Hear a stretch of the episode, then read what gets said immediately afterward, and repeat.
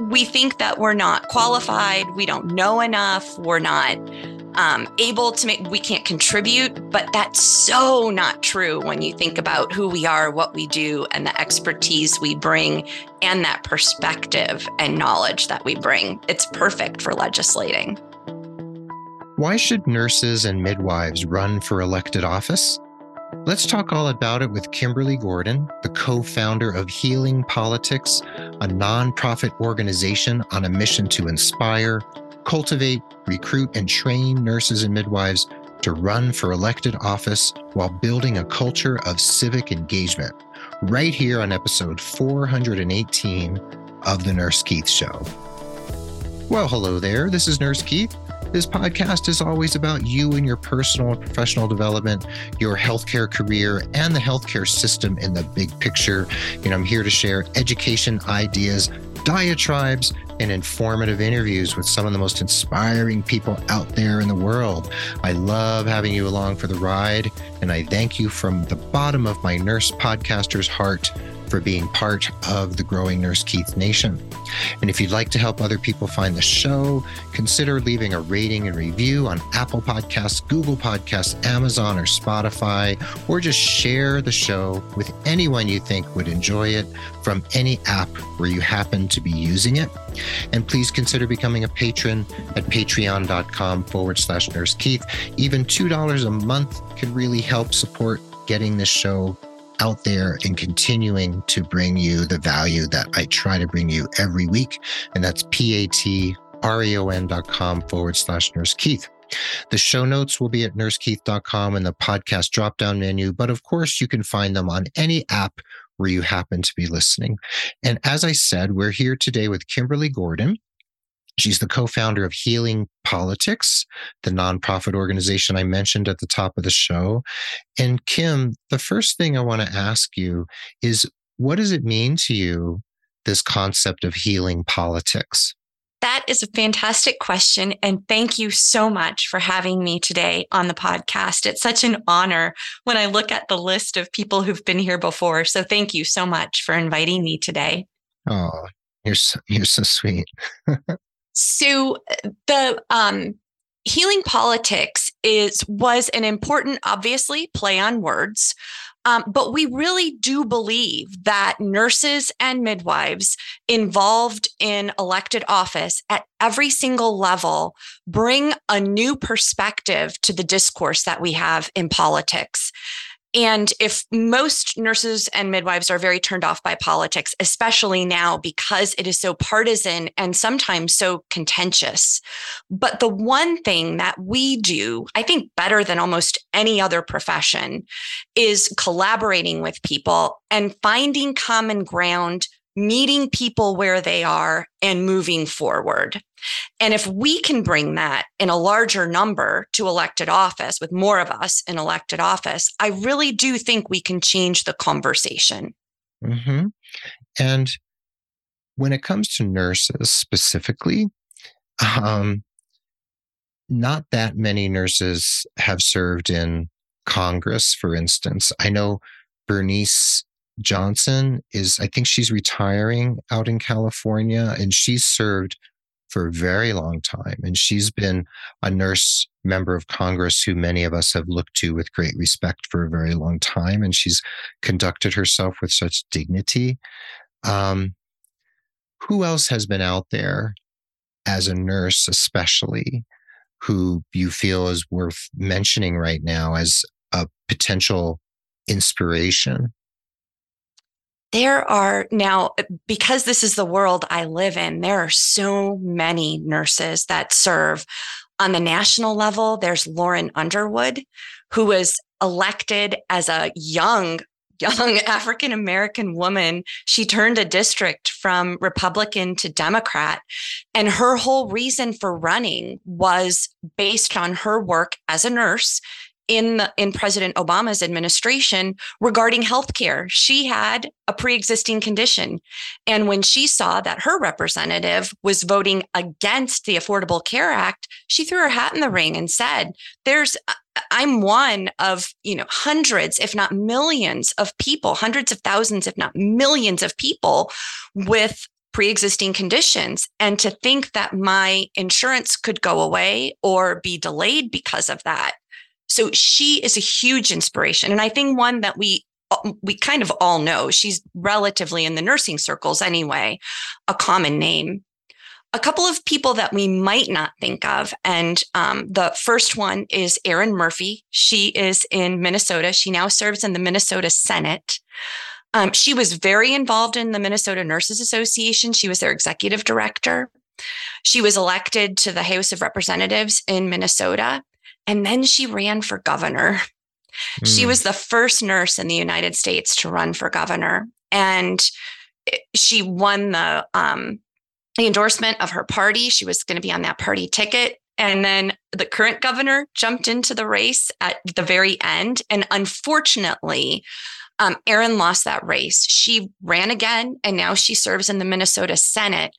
But her story and her reason and her why and how she talks about nursing and how she got to where she is is absolutely inspiring for anybody, whether you're a nurse or the general public. I mean, her story is incredibly compelling. Mm. And then we've got Bethany Hall Long, who's in Delaware. Um, she is the current lieutenant governor of Delaware. And we think that she's going to run for governor in 2024. My fingers are crossed for that. But she too has a fascinating story about how she got involved in politics. And it all surrounds being late to a policy course when she was in nursing school. Um, she had to talk about politics and she didn't know anything about it. She learned a lot, started her career. She was a home health nurse, and now she's the lieutenant governor of Delaware. So these nurses, no matter what they're doing and no matter what level they're doing at it at, they all come from a little bit of a different perspective, but all bring that nursing expertise and um, experience to what they're doing. And each one of their stories is incredibly motivating.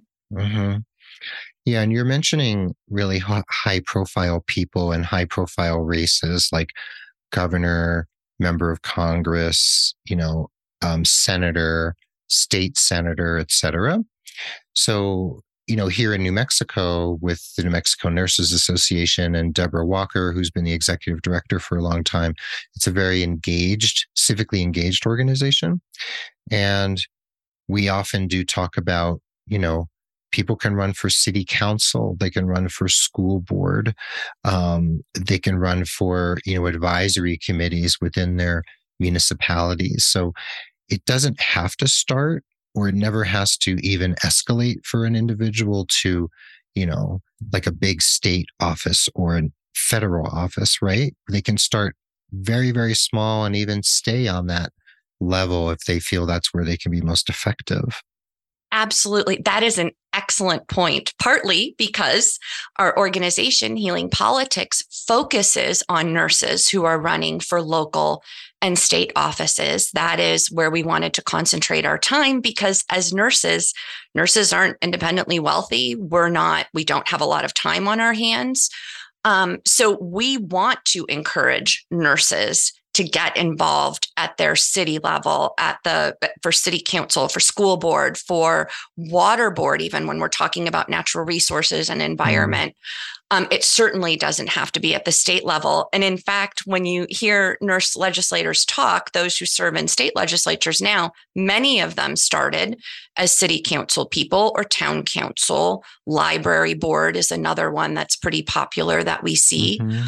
Um, so there are plenty of places to start. And like you said, they'll that's where kind of the rubber meets the road. And so you can actually make the biggest impact in your community with a local office. I mean, those are when you think about who affects your day to day life most. Sure, we're all focused on the federal government, and then the state government controls a lot of our budgeting and things like that. What happens, the money that gets sent to our communities, but it is those community bodies that really control our daily life um, and policies that are made there that really affect us, our our health systems that we work in, and most importantly, our patients. And we can make a huge difference at that local level. We can. And if we're interested in things like elections, There are election boards. You know, we can be poll watchers or we can be part of the election board that, you know, oversees, you know, how elections are conducted in our local um, catchment area, whatever it's called, where we happen to live. And, um, you know, I think school boards, library boards, city councils, those are all super important. So there's plenty of places where people can get civically involved if they choose to. Um, so is healing politics? Well, I know it's a nonprofit, right? So is it also a nonpartisan organization?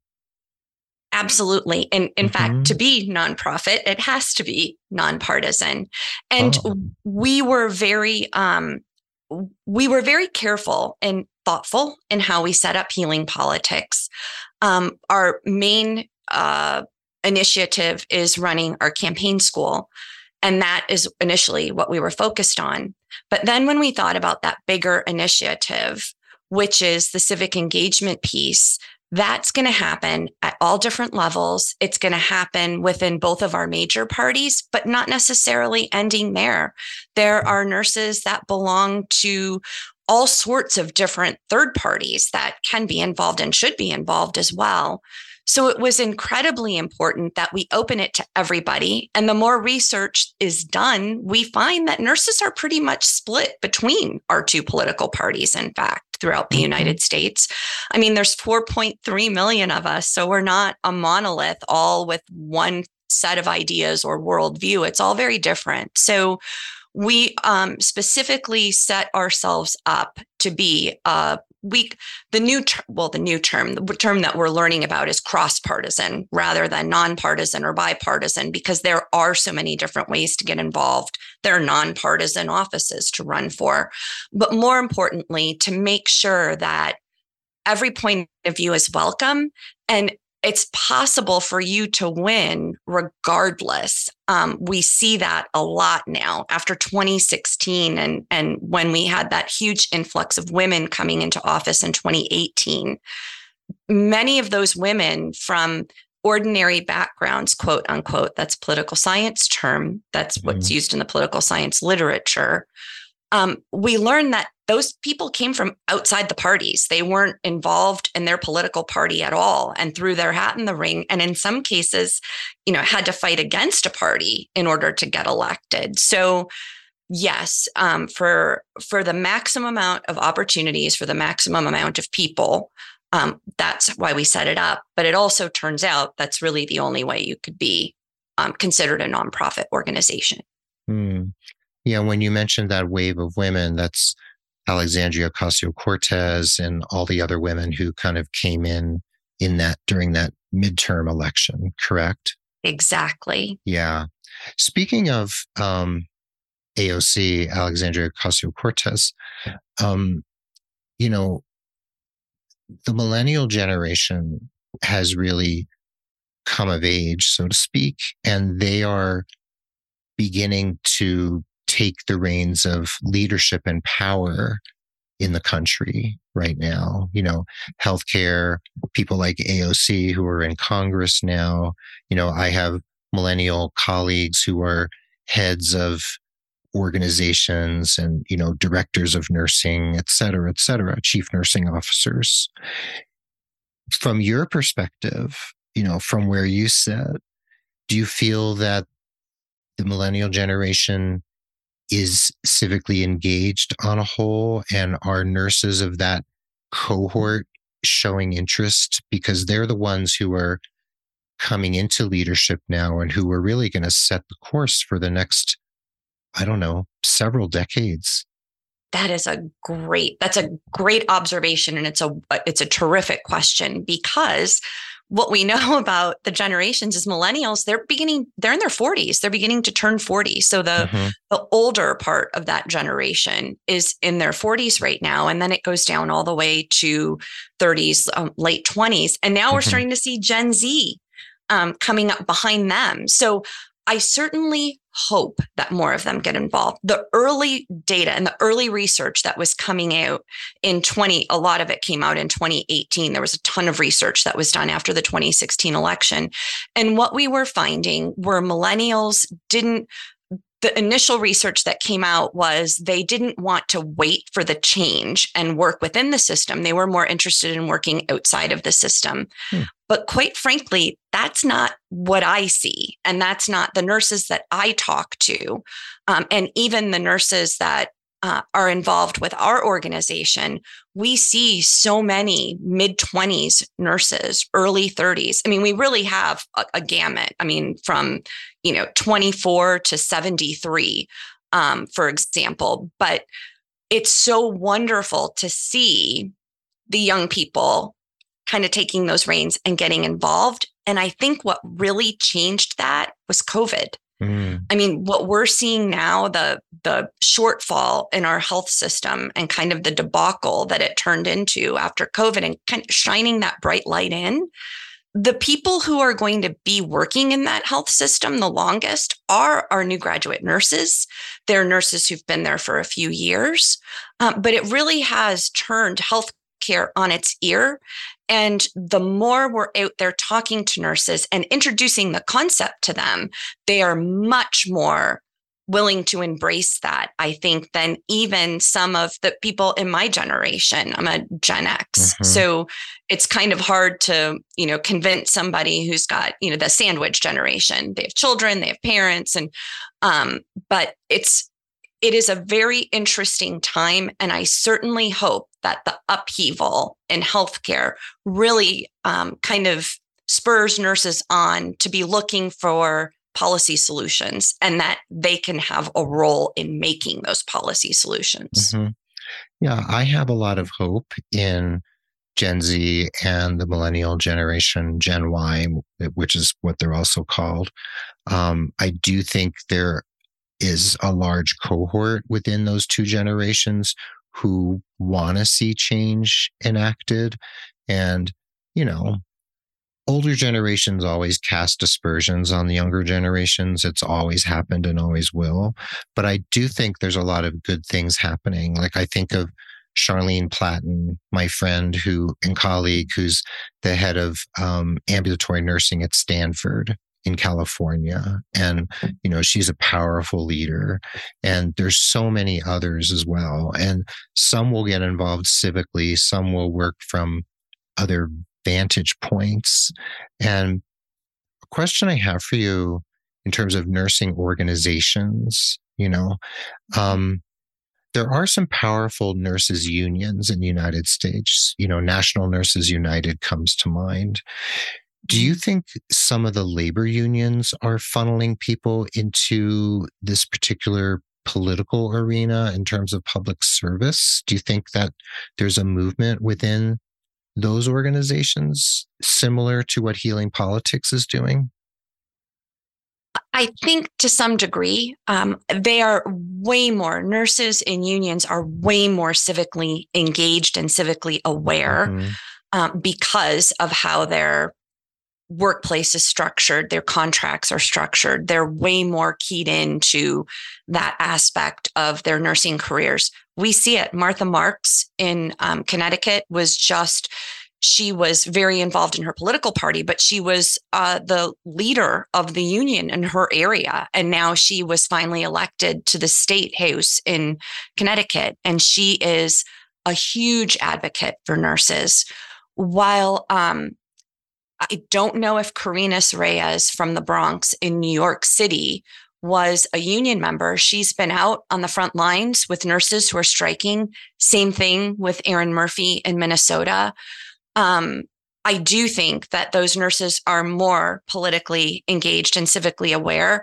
And I certainly hope that that will extend to their involvement. I know it has in pockets, but getting more familiar with the states that have these unions I'm hoping we're, you know, we're reaching out to every single one of them to say, hey, we're here, we can help, we can, we want to add to what you're doing. Mm-hmm. And before we take a break, I just want to ask you in terms of the knowledge, the skills, the expertise, the the the ways of thinking that nurses bring to the table, critical thinking, you know, the just that whole the whole way in which nurses operate, you know, and it starts with our education. What do you think is most important about that nurseness that is important in public service? I think our nursing education, this is a great question because we hear it over and over from nurse legislators that kind of realize it after the fact the role that the nursing process plays in how they legislate. I mean, it's just so ingrained in our brain assessment, diagnosis, mm-hmm. um, planning, implementation, evaluation. That is so like second nature to us. It's how we think. Mm-hmm. And that's exactly how legislation and policy are made. Um, mm-hmm. That we, we are just it's our thought process it's our problem solve it's the way we solve mm. problems it's um, how we take in information. And while most nurses don't think about that being good in public policy, I think if you sat them down and said, this is what you learn, this is what you know, what would improve p- making public policy or avoid some of those um, unintended consequences of public policy, I think they would tell you they would go through that process. That's how they answer questions. That's how they solve problems. And I think they would come upon it, but I don't think they'd realize it. And that's, I mean, we hear it over and over. In fact, one nurse legislator was talking to her brother and she, and he said, but don't you realize you're talking about nursing? You're talking about the nursing mm-hmm. process. Mm-hmm. You're exactly explaining. And she said, my gosh, I'd never thought about that before. Mm-hmm. But it's, it's just, it's the perfect complement. Um, we think that we're not qualified, we don't know enough, we're not um, able to make, we can't contribute. But that's so not true when you think about who we are, what we do, and the expertise we bring, and that perspective and knowledge that we bring. It's perfect for legislating. Yeah, there you go. I, I, do. I bring up the nursing process in all sorts of different contexts, and I can sometimes feel nurses going, you know, they're rolling their eyes. They're like, if I hear mm-hmm. that term one more time, but it is true. It's it it is pervasive and it's part of how we think and how we view the world and we view problems and problem solving. So when we come back from the break, I'd like to talk about the campaign school. I want to talk about the healing politics team and what nurses can do to become civically engaged if running for elective elected office is not in their you know, it's just not, they don't have the mojo for it. What else can they do to be engaged? So, does that sound good for the second half? That sounds fantastic. Awesome. Well, hang in there with us. We'll be right back with Kimberly Gordon, co founder of Healing Politics, in the second half of episode 418 of The Nurse Keith Show.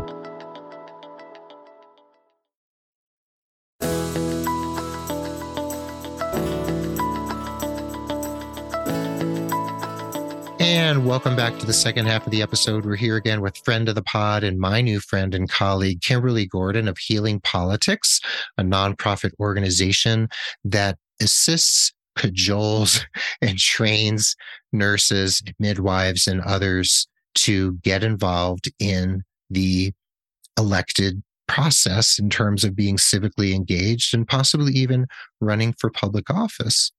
Now, Kim, according to your bio, you're a reformed accountant. You have a bachelor's of science in business administration.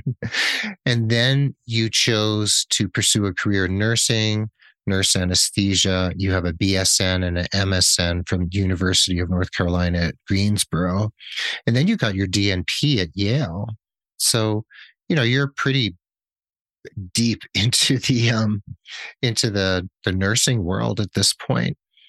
So what was it about business when you got your first degree that didn't quite work?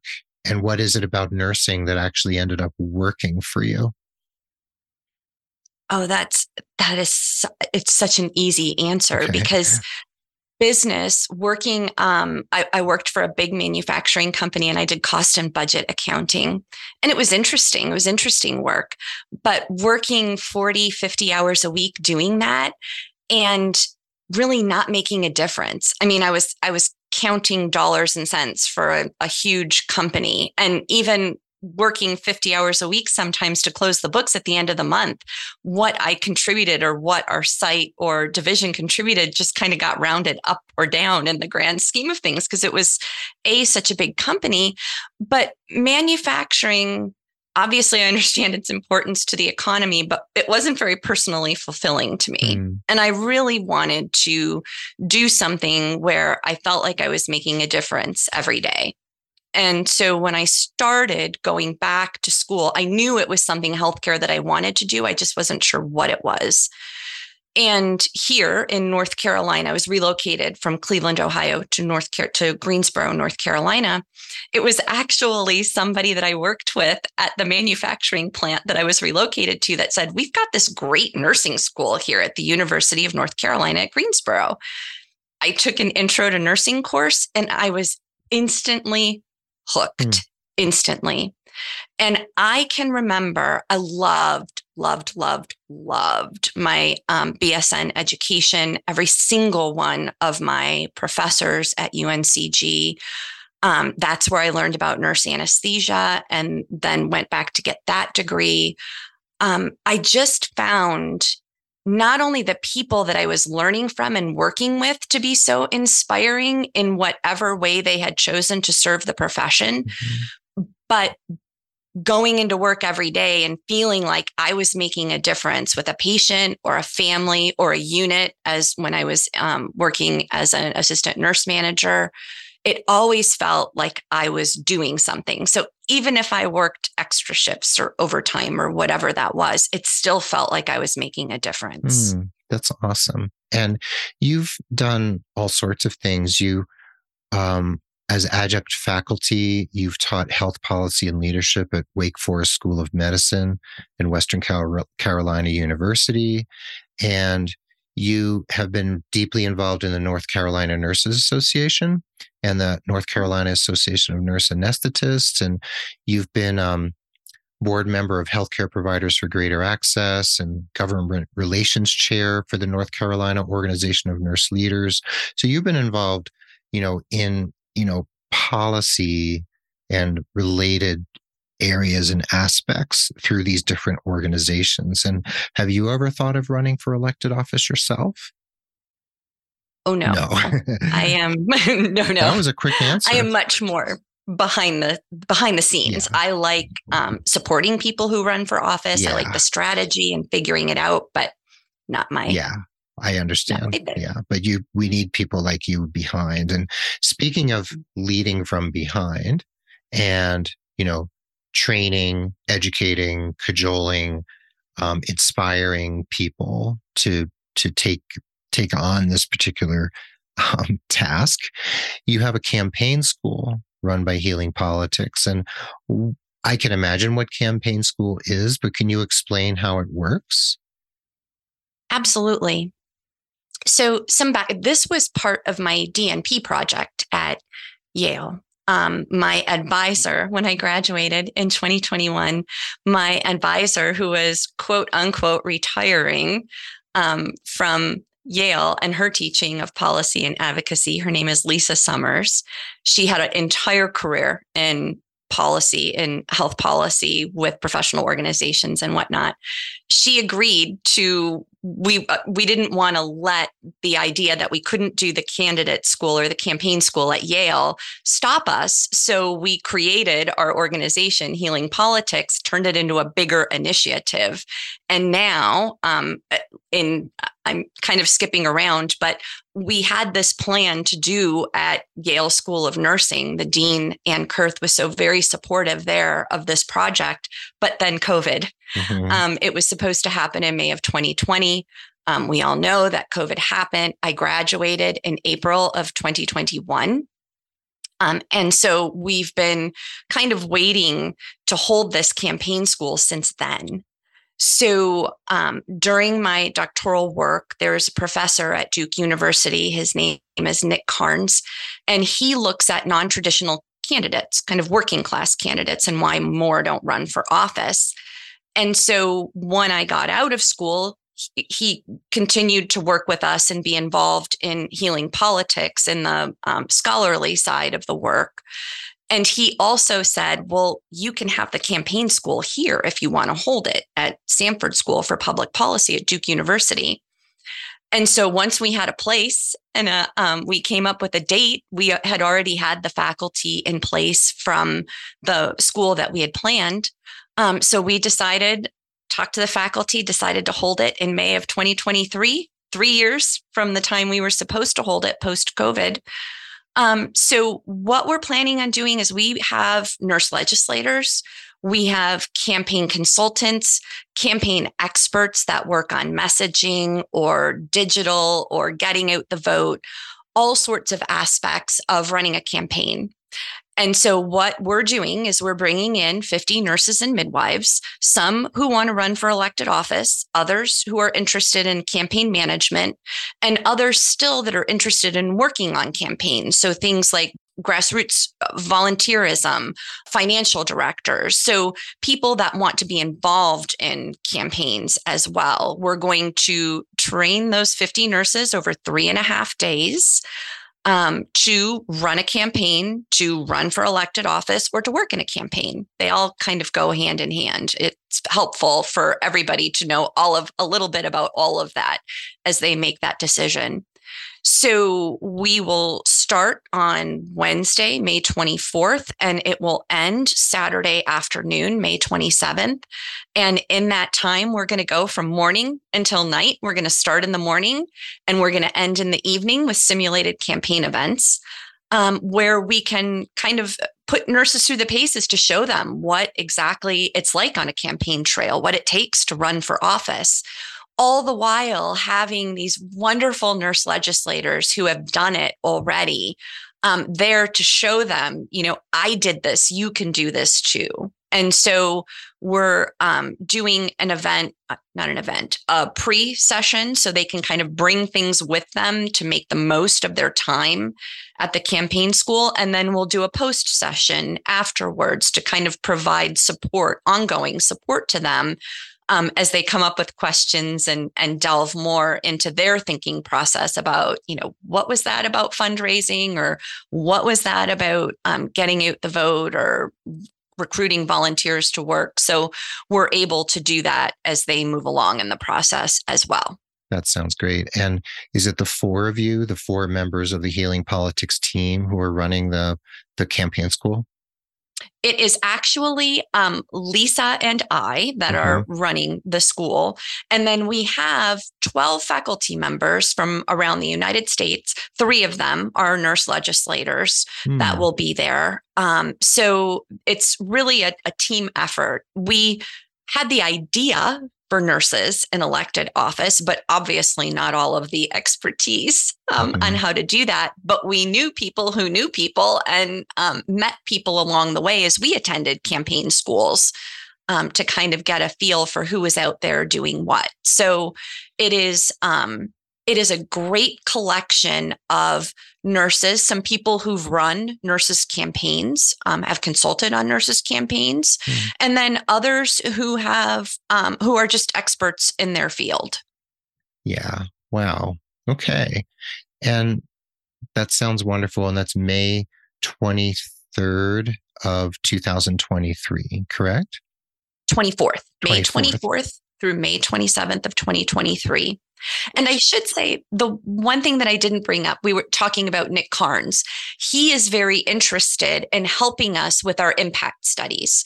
So, as a PhD with um, PhD students that he's working with, they're actually going to help us track these nurses and midwives to see what happens after they go to a campaign school. We know what happens for women, but we have there's no research out there about nursing at all. So mm-hmm. he is going to he's going to help us do that and we're hoping eventually to be able to add to that body of knowledge not just for political scientists but for nursing as well. Yeah. That sounds that sounds really prudent. Um, I have a question for you. So we're all familiar with the Gallup poll, and every year it comes out and shows us who the most trusted professions are, right? And nurses are always on top. We've been on top for 20 years or 21 years. And then doctors, pharmacists, teachers, police officers, clergy, judges, you know, are in the top 10. So when we think about members of Congress, for instance, they're down at the bottom, um, right after car salespeople and right above telemarketers. So mm-hmm. when, okay, let's say I'm a nurse and I'm thinking about running for office, even if it's not national office like Congress, but still thinking about, you know, I am now a politician. If I launch a campaign, I'm a politician. And politicians and nurses are viewed very differently within the culture. Obviously, the Gallup poll says a lot about that, doesn't it? Have you observed that nurses who enter the fray have a little bit of an identity um not crisis but there's just there's a little push and pull there because of how politicians are viewed versus how nurses are viewed that could be a real big um paradigm shift i would think absolutely that's a great that's a really good observation. And that is, that goes back to the healing politics piece, because what we find is that, and Gale Adcock in North Carolina is a great example of this. She's a, a Democrat that was elected to our nurse practitioner, Democrat elected to our state house. And she's now the very first nurse to ever serve in the Senate in North Carolina but she talks about living in the aisle like she's not she said you know I, I'm, I'm a democrat obviously i run as a democrat but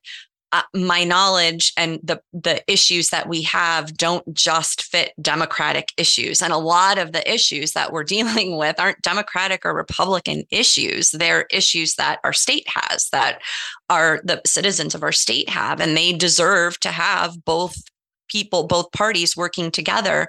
And so she always talks about living in the aisle because that's where all the action is. But I think that's a great metaphor for the fact that nurses bring that problem solving, negotiation, collaboration piece because we're doing that. I mean, we don't always agree with every treatment decision that's made for our patients in a in a healthcare system, whether it be in the hospital or how they're managed in a clinic. Um, but we're always talking, negotiating, asking questions, problem solving. And so it allows us, with our background as nurses, to bring that to politics. Now, I don't we don't hear a lot, and all of this is anecdotal because there are no research studies about nurses who run for elected office because there aren't many nurses who run for elected office. But anecdotally, what we hear from nurses is when they're campaigning that because they make that, they have that therapeutic relationship with patients that we really make in about 25, 30 seconds. They're able to do that same thing at a door when they're knocking on a door or meeting a voter at a poll or talking to somebody on the phone, that it really does kind of turn the idea of what a quote unquote politician is on its ear and ha- it really does have people more thinking of nurses in elected office as pu- as true public servants because mm-hmm. of how they view nurses and how we are able to speak to people um, and kind of find that common ground that we don't hear a lot of um, a lot of that issue when they when they come to a door and talk to a constituent for the 1st mm-hmm. time or a potential constituent for the first time I had a feeling you'd say something like that, but I really wanted to ask because of that that um it's sort of a paradox of, you know, the politician versus the nurse in the eyes of society. So I think it's an important thing to bring to light. And I bet you probably talk about that in um, your campaign school because it's it's a thing. And, you know, nurses are aware of their how they're viewed in the world and, you know, it's kind of, I think it's an important part of our identity for many of us, you know, being part of the most trusted profession. So we have to wind down here, but I have a question for you. If I'm a nurse and I have no interest whatsoever in running for elected office, kind of like you or me, um, but I understand why it's important to be civically engaged. What are a couple things I can do in order to feel and be engaged? So that's an excellent question because when we're talking about our mission statement, which is to inspire, motivate, recruit, and train nurses and midwives to run for elected office and build a culture of civic engagement, it's that second half, that building the culture of civic engagement, that really mm-hmm. is, truly is the way bigger lift.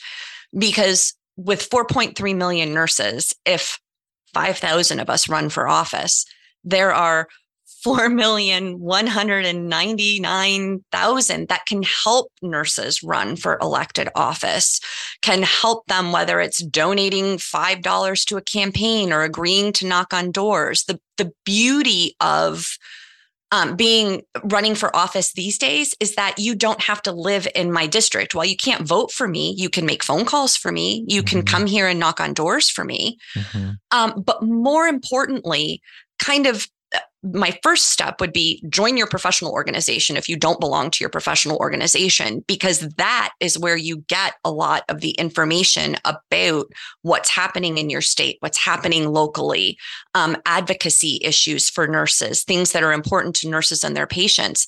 And then the other thing I would say would be to visit our website, sign up for our mailing list, and we will be able to help you learn about um, nurses that are running for elected office exactly how to become more civically engaged. Maybe there isn't a nurse running in your district, but it will help. We can help you learn how to evaluate camp- candidates and see who might be more nurse friendly or what questions do you want to ask them or how do you want to get involved in a school board race versus somebody who's running for governor. Um, there are so many different levels of civic engagement and really professional organizations kind of lay that groundwork. And our goal is to build on that at Healing Politics. So there's something for everybody, whether you want to run, whether you want to um, work on a campaign, or whether you just want to understand more about voting, because mm-hmm. that's important too. And uh, in my experience, unfortunately, um, n- not a lot of nurses vote, mm-hmm. and we mm-hmm. should. Yeah. And maybe you just want to understand the legislative process in your state. And maybe you want to go to committee meetings that you care about during legislative session, which is happening right here in New Mexico right now. Or maybe you want to meet with your state legislator to talk about any issue that's on your mind, like maybe the Nurse Practice Act in your state is up for renegotiation and the medical association is pushing to dilute nurses nurses um purview or something you know there's always some issue you might want to get behind and people can go to healing-politics.org right? That's the website and then mm-hmm. healingpolitics.org on facebook and then healing underscore politics on instagram and twitter is healing politics as well and we'll have your linkedin in the show notes and before we go i'd like to ask you four lightning round questions that I ask all my guests. May I um, engage you in that particular uh, activity? Absolutely. Okay. So the first question is how do you define success personally and or professionally? I'm going to go just because of the topic at hand. I'm going to go professionally on this mm-hmm. one. And I would view success as somebody picking up the baton. I mean, I'm 52 years old. Mm-hmm. Lisa is quote unquote retired. We're not going to do this work for 40 more years. So, my view of success would be the next generation or people from that next generation of nurses or current gender, I mean, current nurses that are out there picking up this baton, understanding why this work is so important and keeping healing politics going. Awesome. That's great. All right. Second question. Could you name or just describe someone who's inspired you in the course of your life. They can be living or dead, famous or not famous in any way whatsoever. That's a big question, mm-hmm. Keith. That's a really big question. Yeah. It, we talked about it earlier, and I have to say, so personally, my my mother passed away when I was quite young, when I was 17. Mm-hmm. She was very influential in my life. But if we're talking about um, professional life. I will say there was, she was my um, critical care uh, mentor. Her name is Jenny Sandoval. She was one of my professors at UNCG. And she really helped me as a mentor, even though I was a second degree student and I was older than any nurse that I was graduating um, from school with, from with my BSN. She really helped me transition in those first couple of years and kind of get my sea legs underneath me and help me take what I learned in nursing school and really become an expert ICU nurse. So whether that was emotional support as you're trying to, you know, I think I know what I'm doing, but I'm, you know, you're standing in front of a med cart and you're like, furosemide is Lasix, isn't it? And you're just second guessing everything. I mean, from things mm-hmm. like that all the way to um, particular disease states or or questions that I had along the way. She was just so crucial in my development clinically as a nurse, and then um, of course it, within the profession of nursing. Lovely. Okay. Third question, penultimate question Is there a book or a movie? It doesn't have to be an absolute favorite because that's so hard for many of us to pin down. That's had an impact on the way you think, the way you approach your work, or the way you live your life absolutely this one is so easy because awesome. of my um, policy work my mm-hmm. teaching mm-hmm. um, policy and advocacy from silence to voice. That book, oh, yeah. I remember when it came out. I graduated with my BSN in 2001, and the first edition came out right around mm-hmm. that time. I remember. I remember reading that on a plane when I was going on vacation, and it just changed my entire view about how nurses, like it says, should interact with the public. Because yeah. while we're trusted, nobody really understands what we do. They trust nurses, but they don't understand nursing mm-hmm. and how incumbent it is on us as nurses to let them know exactly what we're doing, what we know, what we bring to the table. And mm-hmm. so that I every single one of my classes has to read that book as a result. But I yeah. just, it's in its third edition. I love it. I love yeah. it. I read it every year. yep. That book's been on my bookshelf since it first came out, I think in 2001. And that's Suzanne Gordon and Bernice Buresh.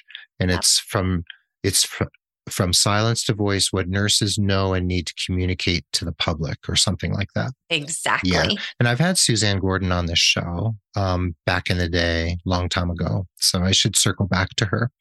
Um, all right last question.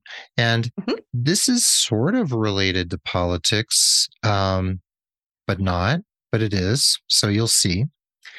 If you were named queen of the world tomorrow so not elected, just named. What's one of the first things you would want to do to improve the lives of your subjects? And this means queen of the world, meaning you have absolute power. And this would just be your first action as the newly appointed queen. Does it have to be a realistic action? No, no. Okay. Queens queens have ultimate power. Lovely. Then I would wave my scepter mm-hmm. and help nurses understand what power they have, what knowledge they have, and be confident in using that knowledge to not just improve healthcare, but everything we know about the social determinants of health. So, whether we are talking about food, shelter, um, and those types of very basic things, all the way to education, environment, um, built environment, in um, public transportation, how we can affect all of that because we understand it, whether we realize it or not. That is what I would do. You sound like you would be an activist queen for sure. yes, That's probably. awesome. Wow. Well, I think some people out there are probably raising their hands that they would definitely, you know, choose to um, appoint you queen of the world. so, Kimberly Gordon, thank you so much. And people can go to healing politics.org to find out more. And the campaign school is May 24th to 27th, 2023, if they would like to get involved. And thank you so much for being here. I'm so glad we connected and um, we're able to um, really kind of dig into this topic, which is so very important. It is, and it's something I'm so passionate about. I really appreciate you giving me the opportunity. Thank you. Thank you. All right, there you have it. Thanks for listening to this episode of the Nurse Keith Show. The show notes will be at nursekeith.com or on any app where you happen to be listening. Please go to healing politics.org, like them on Facebook, Twitter, Instagram, and connect with Kim on LinkedIn. The link will be in the show notes. I hope you feel uplifted and empowered from this episode. And if you need personalized holistic career coaching, look no further than nursekeith.com and Nurse Keith Coaching. Mention the show and get 10% off your first coaching package. If you want to become a patron at Patreon, that would be awesome. P-A-T-R-E-O-N.com forward slash Nurse Keith. And leave a rating and review. That would be a real doing me a solid and helping the show grow. We're proud members of the Health Podcast Network at healthpodcastnetwork.com. We're produced by the awesome Rob Johnston of 520R Podcasting, and Mark Cappy Speeson is our stalwart social media ringmaster and newsletter wrangler. Before we say goodbye, I'll leave you with this quote by Albert Schweitzer Success is not the key to happiness, happiness is the key to success. If you love what you're doing, you will be successful. Be well, dig deep, seek joy, keep in touch. This is Nurse Keith saying adios till next time from beautiful Santa Fe, New Mexico, and the inimitable Kimberly Gordon saying arrivederci from Winston-Salem, North Carolina.